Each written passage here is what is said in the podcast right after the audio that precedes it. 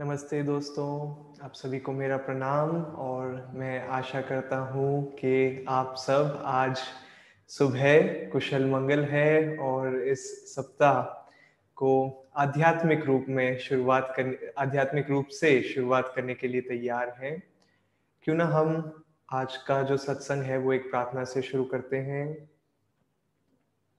अपने हृदय में ईश्वर अपने गुरुओं को लेके आते हुए ये प्रार्थना हम दोहराएँगे। हे दिव्य माँ, परम पिता परमेश्वर, मित्र प्रियतम ईश्वर क्रिया योग के महान गुरुजन, बाबा जी कृष्ण, जीसस क्राइस्ट, लाहरी महाशय, स्वामी श्री युक्तेश्वर जी, परमहंस योगानंद जी सभी धर्मों के संत महाजन, हम आप सभी को प्रणाम करते हैं। और आमंत्रित करते हैं इस सत्संग में। हमें हमारा मार्गदर्शन करें। हम आपकी संतान हैं। हमें अपना अपना बनाए। ओम। शांति शांति शांति। ओके okay, तो आज जो वार्तालाप हम पढ़ने वाले हैं उसमें स्वामी क्रियानंद जी एक प्रश्न पूछते हैं योगानंद जी से और योगानंद जी विस्तार में समझाते हैं कि एक संत कौन कहलाया जाता है या कैसे बनता है? एक एक व्यक्ति को कब संत बुलाया जा सकता है? uh, मैं कुछ चीज़ें उससे पहले जब मैं पढ़ूं उससे पहले मैं क्लैरिफाई करना करना चाहता हूँ कि ऑफ़ uh, कोर्स ये शब्द पहले ओरिजिनल जो कॉन्वर्जेशन हुई थी जो वार्तालाप हुई थी वो इंग्लिश में हुई थी। और uh, स्वामी क्रियानंद जी के शब्द थे कि कब कोई व्यक्ति को मास्टर क्योंकि वो इंग्लिश में बोल रहे थे उन्होंने बोला मास्टर और उससे हिंदी में uh, अगर आपके पास ये किताब है तो हिंदी में अनुवाद किया गया है गुरु uh, के रूप में।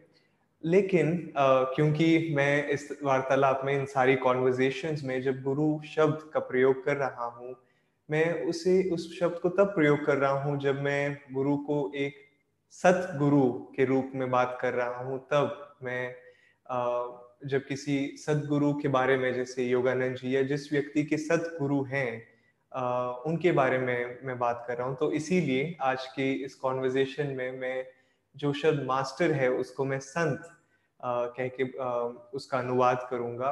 और दूसरी बात हम इधर योगानंद जी बात करेंगे कि संत की क्या अवस्थाएँ होती है, एक व्यक्ति कैसे संत बनता है। तो इसमें से काफ़ी सारी चीज़ें हैं जो मैं अपने अनुभव से अभी तक नहीं बोल सकता हूँ। लेकिन हाँ मैंने अध्ययन बहुत किया है योगानंद जी की शिक्षाओं पर आधारित। तो यदि कहीं पर भी आपको लगे कि ये जो कॉन्वर्जेशन है वो पूरी अनुभव के कारण से, अनुभव से नहीं आ रही है, वो इसीलिए है क्योंकि वो अनुभव से नहीं आ रही है, क्योंकि मैं अभी तक उन अवस्थाओं में नहीं पहुँच चुका हूँ। और मैं इसीलिए बोल रहा हूँ क्योंकि दोनों में फ़र्क होता है। एक होता है ज्ञान, जो हम अपने अनुभव से जानते हैं, और एक होती है समझ, जो हम पढ़ के या बस अपने दिमाग से जानते हैं। और समझ और ज्ञान में बहुत अंतर होता है। और समझ बहुत ज़रूरी है, क्योंकि वो समझ ही जाके आगे ज्ञान में बन सकता है। लेकिन अपने आप में ही वो दिमागी समझ काफ़ी नहीं है अंतर ज्ञान भी उतना ही महत्वपूर्ण है। और मैं कोशिश करता हूँ, जहाँ पर भी मैं बात कर रहा हूँ पूरे ज्ञान के बिना तो मैं उसे क्लैरिफाई करूँ। लेकिन हाँ मैं जो भी कहूँगा, वो योगानंद जी की शिक्षाओं से है क्रियानंद जी ने उन्हें शेयर किया है। तो ऐसा नहीं है कि वो स्पष्ट नहीं होंगे लेकिन मैं पूरी तरह से अपने अनुभव से उन्हें नहीं बोल रहा हूँ कुछ चीज़ें, सारी चीज़ें नहीं। तो गुरु जी मैंने पूछा मतलब क्रियानंद जी ने पूछा, संत कहलाने के लिए व्यक्ति को किस अवस्था तक पहुँचना होता है? उसे कुटस्थ चैतन्य को प्राप्त करना पड़ता है। योगानंद जी ने कहा, प्रबोधन की अवस्थाओं में पहली है अपने संपूर्ण शरीर में ओम के स्पंदन के प्रति चेतन होना। उसके बाद व्यक्ति की चेतना उसके शरीर के परे, ओम के उस स्पंदन के साथ तादत्म्य हो जाता है और फिर क्रमश संपूर्ण ब्रह्मांड के साथ। तब व्यक्ति कुटस्थ चैतन्य के प्रति ओम स्पंदन के अंदर पहले भौतिक शरीर में, उसके बाद क्रमश संपूर्ण ब्रह्मांड में चेतन हो जाता है। जब तुम उस स्पंदन रहित चेतना के साथ हर जगह एक एकत्व प्राप्त कर लेते हो, तब तुम कुटस्थ चैतन्य को प्राप्त कर लेते हो। और आगे भी कई शब्द है, लेकिन मैं इधर रुकना चाहूँगा। और जो हमने अभी तक वार्तालाप पढ़ी है जिसमें योगानंद जी ओम की स्पंदन के बारे में बात करते हैं, कैसे अपने शरीर में पहले उस स्पंदन को महसूस करते हैं और फिर सिर्फ़ अपने शरीर में ही नहीं लेकिन उसके बाद में पूरे ब्रह्मांड में हम उस ऊर्जा को देख सकते हैं महसूस कर सकते हैं होगा सही सही शब्द यहाँ पे। तो सबसे पहले आ, मुझे पता है कि मैंने इस बात को पहले भी शेयर किया हुआ है हमारे पहले वार्तालापों में लेकिन आ, इस वार्तालाप के लिए ये चीज़ शेयर करना ज़रूरी है कि इस पूरे जगत को, इस ब्रह्मांड को ईश्वर ने कैसे बनाया? और स्वामी क्रियानंद जी कहते हैं कि ईश्वर कोई कारपेंटर नहीं थे कि उनके पास कोई लकड़ी थी और उन्होंने लकड़ी को काटा और जोड़ा और कोई मेज बन गई या कुर्सी बन गई या कोई फर्नीचर बन गया। ईश्वर एक परम चेतना है कॉन्शियसनेस जो हम कहते हैं। और ईश्वर के पास कुछ सामान नहीं था बनाने के लिए। उन्होंने क्या किया कि उन्होंने अपनी परम चेतना में से एक हिस्से में वाइब्रेशन क्रिएट की, जो ओम की ध्वनि हम कहते हैं। और उस वाइब्रेशन के द्वारा पहले वो विचार आया सबसे पहले, उस विचार के बाद में उन्होंने वाइब्रेशन पैदा की। और उस वाइब्रेशन से हम जो भी देखते हैं, आज अगर आप किसी कुर्सी पे बैठे हैं या किसी फ़ोन को देख रहे हैं, उस वाइब्रेशन के द्वारा ये भौतिक जगत बना है। और अगर आपने श्री युक्तेश्वर जी के शब्द पढ़े हो, परमहंस योगानंदा के साथ सॉरी एक योगी की आत्मकथा में जब श्री युक्तेश्वर जी अपने शरीर को त्याग के फिर वापस आते हैं और योगानंद जी को दर्शन देते हैं तो वो कहते हैं कि तीन जगत है। पहला है ये भौतिक जगत, दूसरा उसके बाद में आता है सूक्ष्म जगत, जिसे हम एस्ट्रल वर्ल्ड कहते हैं, और वो सूक्ष्म जगत ऊर्जा से बना हुआ होता है, और सूक्ष्म जगत के बाद में आता है कारण जगत। तो ये भौतिक जगत में हम हर चीज़ मैटर है।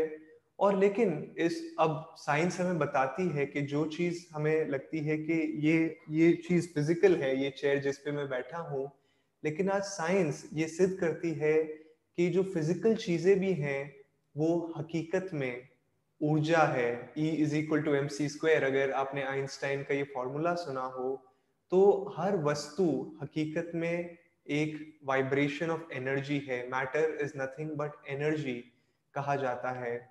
और योगियों ने हमेशा से ही ये कहा है कि जो ऊर्जा है, उसके पीछे जो हकीकत है, वो है कॉन्शियसनेस चेतना। ये सब मैं क्यों बता रहा हूँ? क्योंकि सबसे पहले जब व्यक्ति आध्यात्मिक नहीं होता है तो वो सोचता है कि ये भौतिक जगत ही सब कुछ है, ये ही सब कुछ सत्य है यही सत्य है। और वो अपनी पूरा पूरी ऊर्जा इसी हकीकत में बिता देता है। लेकिन धीरे धीरे जब व्यक्ति आध्यात्मिक होता है, ध्यान करना शुरू करता है और ध्यान करने के बाद में अगर वो गहरे ध्यान में चला जाता है और कुछ लोगों ने शायद ओम से ओम के स्पंदन को महसूस करने के लिए कोई तकनीक भी सीखी हो तो वो व्यक्ति धीरे धीरे ओम की उस वाइब्रेशन को सुन पाता है। क्योंकि ओम एक शब्द नहीं है, वो हकीकत में एक वाइब्रेशन है, एक स्पंदन है और व्यक्ति उस वाइब्रेशन को सुन पाता है। और हकीकत में दोस्तों, उस वाइब्रेशन को सुनना ही काफ़ी नहीं है। बहुत अच्छा अनुभव है अगर आपने कभी भी ओम की ध्वनि को सुना हो और बहुत ही संक्षिप्त में मैं समझाना चाहूँगा। और योगानंद जी कहते हैं कि ये शुरुआती स्टेप है अर्लियर स्टेप्स है साइंस है जब एक व्यक्ति अपनी चेतना को कुटस्थ चैतन्य की ओर लेके जाता है। तो योगानंद जी कहते हैं कि हर एक चक्र में ओम की अलग ध्वनि हमें सुनाई दे सकती है। लेकिन एक समय आता है जब वो ध्वनि भी काफ़ी नहीं है और उस ध्वनि से, उस स्पंदन से दूर, उस स्पंदन रहित चेतना में हमें जाना होता है। क्योंकि जब तक हम स्पंदन में रहते हैं, हम तब तक सिर्फ़ सूक्ष्म शरीर में ही रहते हैं। या सूक्ष्म अनुभव में रहते हैं, लेकिन उस सूक्ष्म अनुभव के पीछे वो कारण जगत है और उसके पीछे ईश्वर की चेतना है, जिसमें हमें पूरी तरह से लीन होना है। इसे मैं ज़्यादा थियोरिटिकल नहीं बनाना चाहूँगा, लेकिन वापस आते हैं अनुभव पे कि ओम की ध्वनि को सुनना ही काफ़ी नहीं है। उसके बाद में अगला स्टेप है कि पूरी तरह से पूरे शरीर में, पहले आपके मस्तिष्क में, आपके ब्रेन में और फिर पूरे शरीर में आप उस ऊर्जा को महसूस कर सकते हैं, उसे, उस स्पंदन को महसूस कर सकते हैं, लेकिन उसके आगे वो स्पंदन सिर्फ़ हमारे शरीर में नहीं है। हम फिर जब अब हमारी चेतना बढ़ने लगती है, हम देखते हैं कि यही वो स्पंदन है जिससे इस पूरी सृष्टि की रचना हुई है, और फिर हम उस उस हर चीज़ को उस स्पंदन से महसूस करना शुरू करते हैं।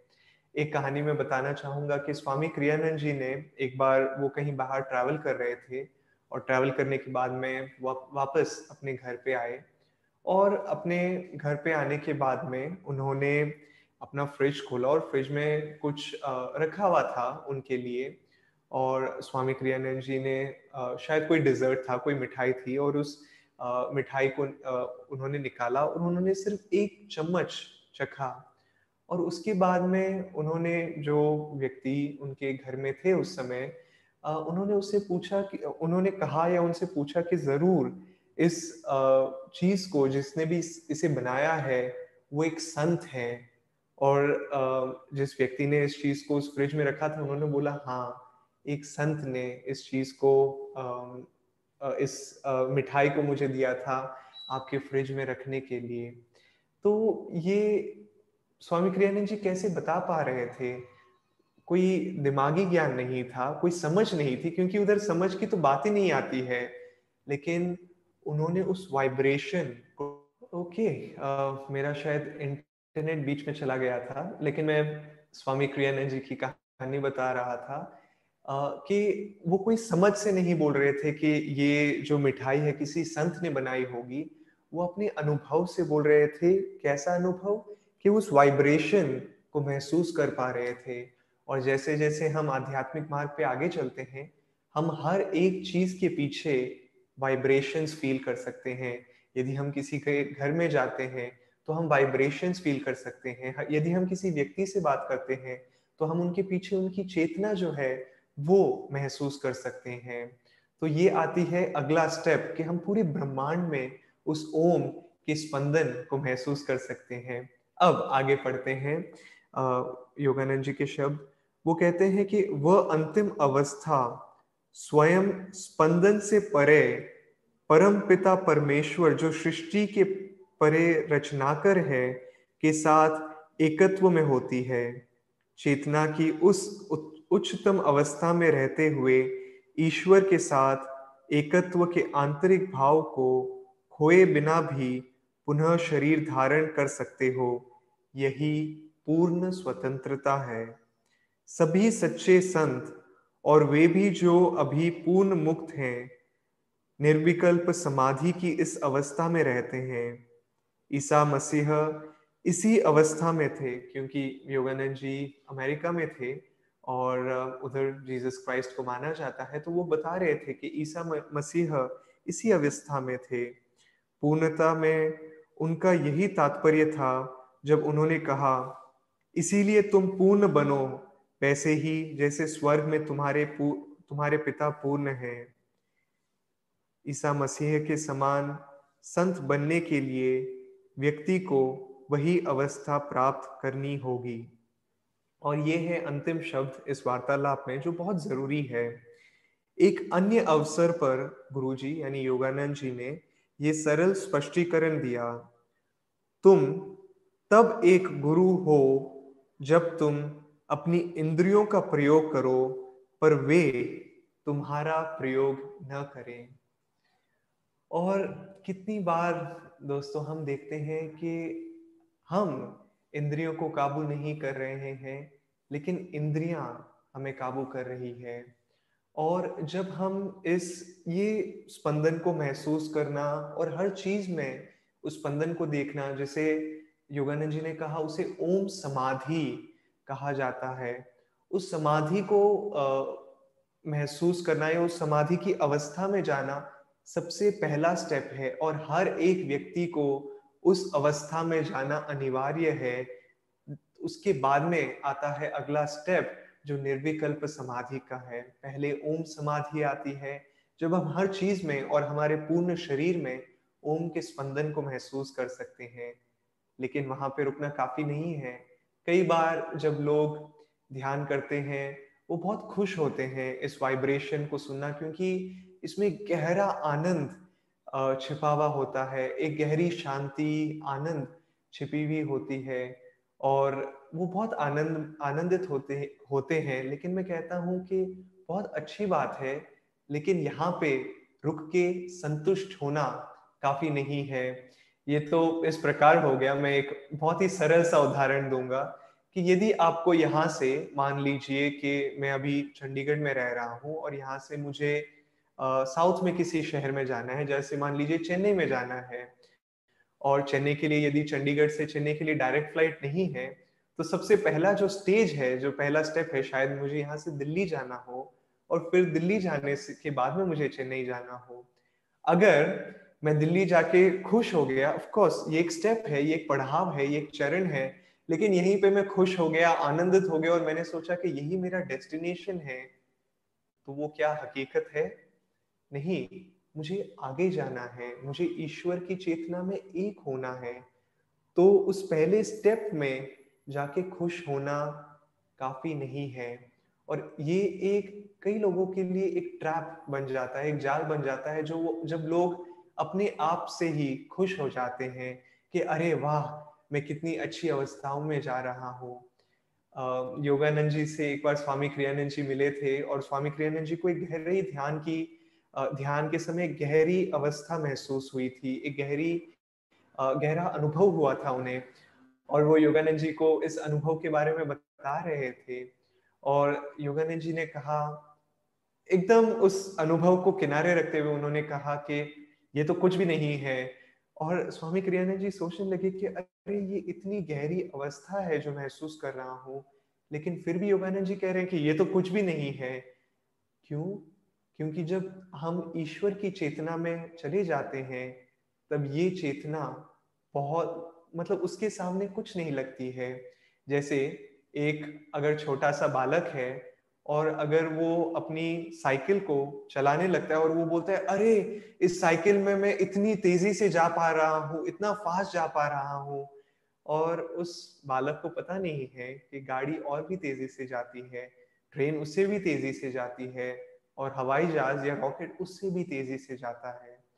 तो इसीलिए योगानंद जी यहाँ पे कहते हैं कि जब तुम उस स्पंदन रहित चेतना के साथ हर जगह एकत्व प्राप्त कर लेते हो, तब तुम कुटस्थ चैतन्य को प्राप्त कर लेते हो।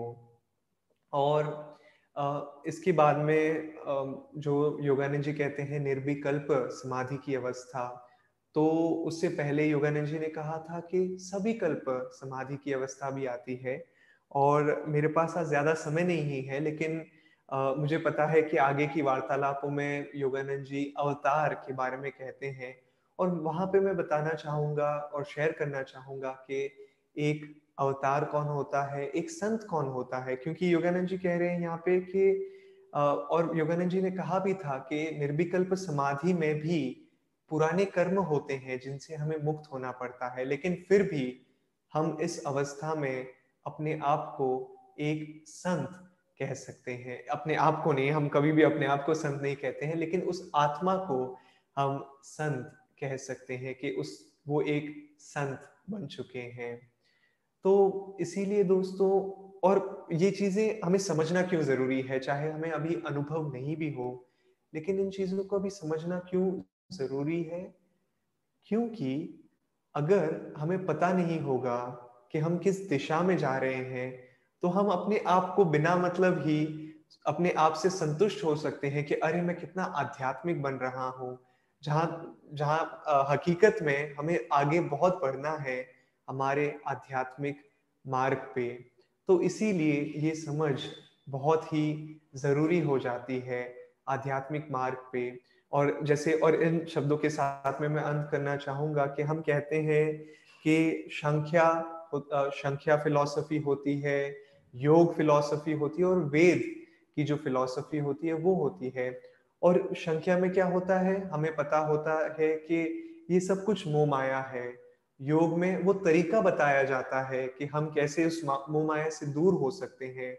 और वेदों में बताते हैं कि एक संत की अवस्था क्या होती है। यदि हम सिर्फ़ योग का प्रैक्टिस करें और हम वेद की ओर नहीं देखें तो हम अपने आप को ब्रह्म में लेके चले जाएँगे। क्योंकि योग में, योग की तकनीकों से अनुभव तो बहुत होते हैं, लेकिन क्या वो अनुभव सच्चे अनुभव है? क्या वो अनुभव हमें ईश्वर की ओर लेके जा रहे हैं? इसी कारण से इन सभी चीज़ों की समझ रखना भी बहुत ज़रूरी है। इसके साथ दोस्तों, मैं आपसे विदा लेता हूँ और हम कल सुबह फिर एक और परमहंस योगानंदा के साथ वार्तालाप में चर्चा करेंगे। ओम शांति शांति शांति।